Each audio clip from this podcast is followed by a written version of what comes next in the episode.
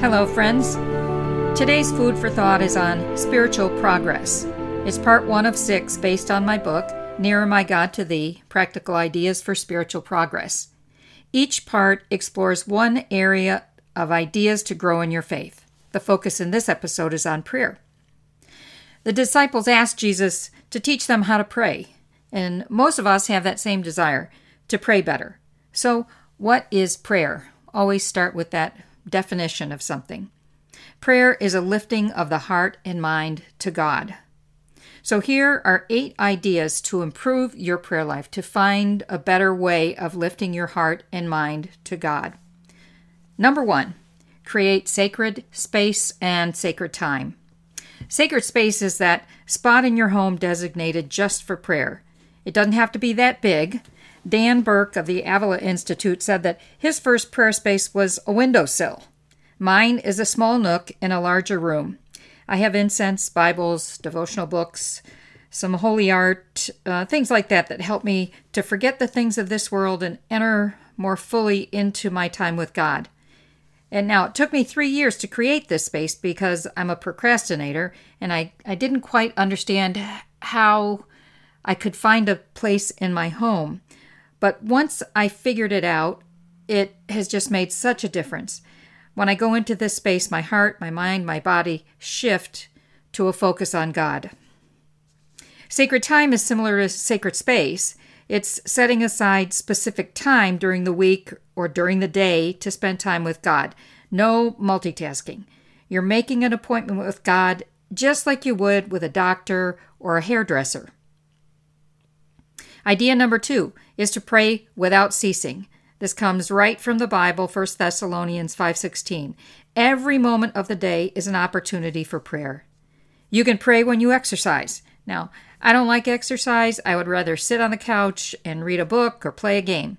But exercise is good for me, so I offer up my exercise time as a, a time for prayer. If I'm walking, I'll pray a rosary along the way. I learned to do this when I saw a woman walking at the park. She would stop periodically to talk to God, and I could tell that's what she was doing by her body language. She talked with her hands, she's lifting them up to heaven, her face was joyful, and I just wanted to walk with her. But I didn't want to interrupt her prayer, so I began to pray myself on my walks. You can also pray while you're driving. I ride a motorcycle, which gives me lots of quiet time to ponder God, ponder His Word, His work in my life, and so on. So I use my ride time to talk to God. And I also pray the rosary when I ride. You can pray while you're working or cleaning the house. Everything we do can be a prayer to God. Idea number three is to be thankful.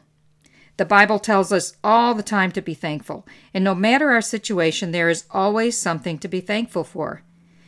I woke up in the middle of the night one time Eh, ready for a pity party. My life wasn't perfect, and I was feeling sorry for myself. But God turned my mind around, and I began to thank Him.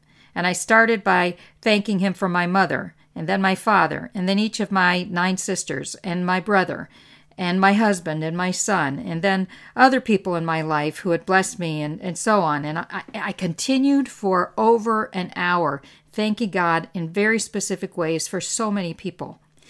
And that prayer of thankfulness took away all my self pity and led me to start a women's group called Sisters in Faith, which has been meeting monthly for over 10 years now. And it's a wonderful, wonderful group. Started because I was ready for a pity party and God turned that around. Idea number four is about intercessory prayer. So, anytime that you pray for other people, that's intercessory prayer. And how many times does the Bible tell us we're supposed to do that?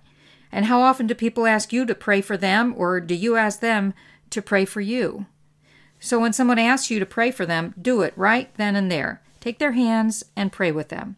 You can even pray with them over the phone. I sometimes pray for people when I use a gift that they've given to me. For example, my brother in law gave me a chef's knife, and now every time I use it, I say a prayer for him.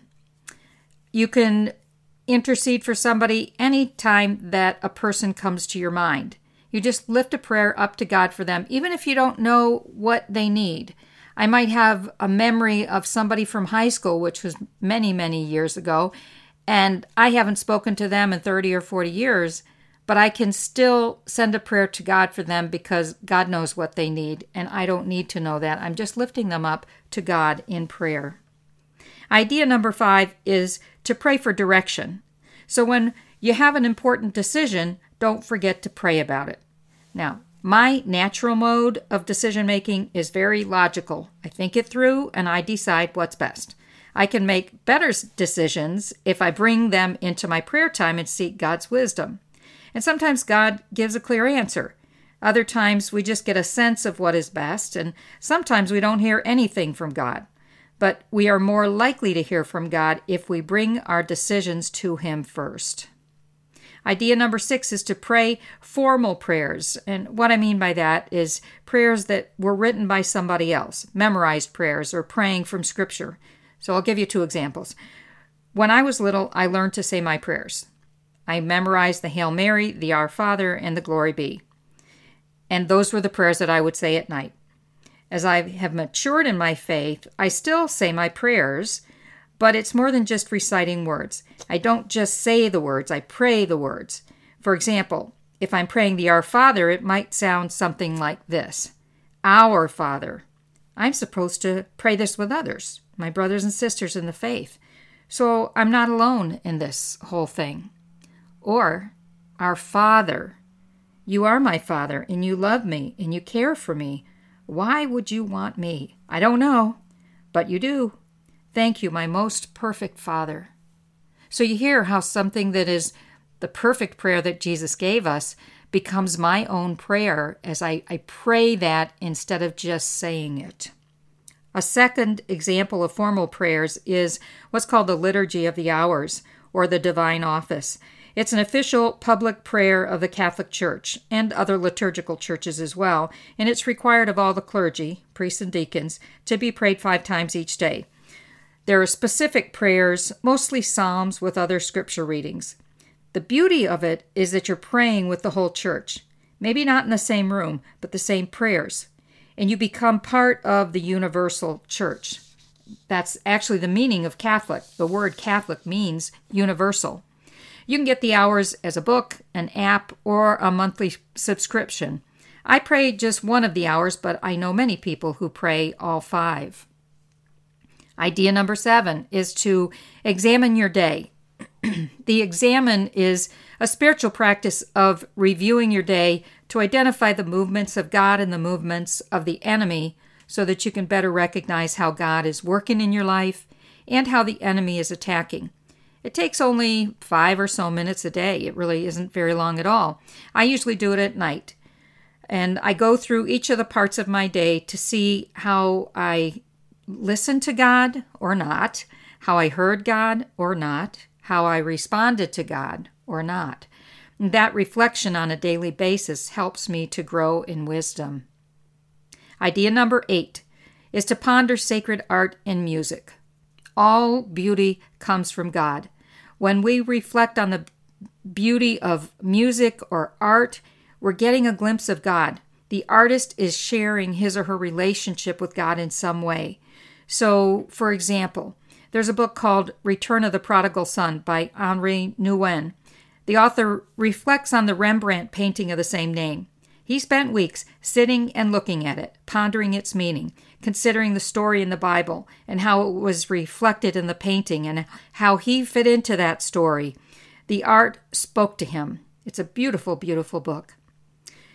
Another example of this is in the first 1500 years of the church, one of the ways that people learned about God was through the art of the church because they couldn't read. So if you visit these great churches of the world, you're going to see some of the most beautiful pieces of art, masterpieces. So sit with them and allow God to speak to you through them. Beautiful music can bring you to prayer also. Handel's Messiah, Mozart's Requiem, Gregorian chant, ancient hymns, or contemporary praise and worship music. If the music lifts your heart and mind to God, it is a form of prayer. That's the main point about praying better. Anything that helps us lift our hearts and minds to God is prayer. So turn your heart and mind to God a bit more each day And before you know it, your prayer life will be more alive than ever. So, I've given you eight ideas to ponder about prayer. Here are two questions to help you bring this into your spiritual life. Question number one When do I have the most fruitful conversations with God? Is there a place, a time, or a circumstance that seems to open your heart and mind more fully? What can you do with that information? And the second question What is holding me back from improving my prayer practices? Am I too busy? Do I get distracted? Do I think it doesn't matter? Try to identify any lies you believe that keep you from engaging in more fruitful prayer time. That's all our food for today. There's more information about each of these ideas in my book, Nearer My God to Thee, available on Amazon.com. Watch for part two of this series. It's on how to know the one true God. Thank you for listening. May God bless you in just the way you need today.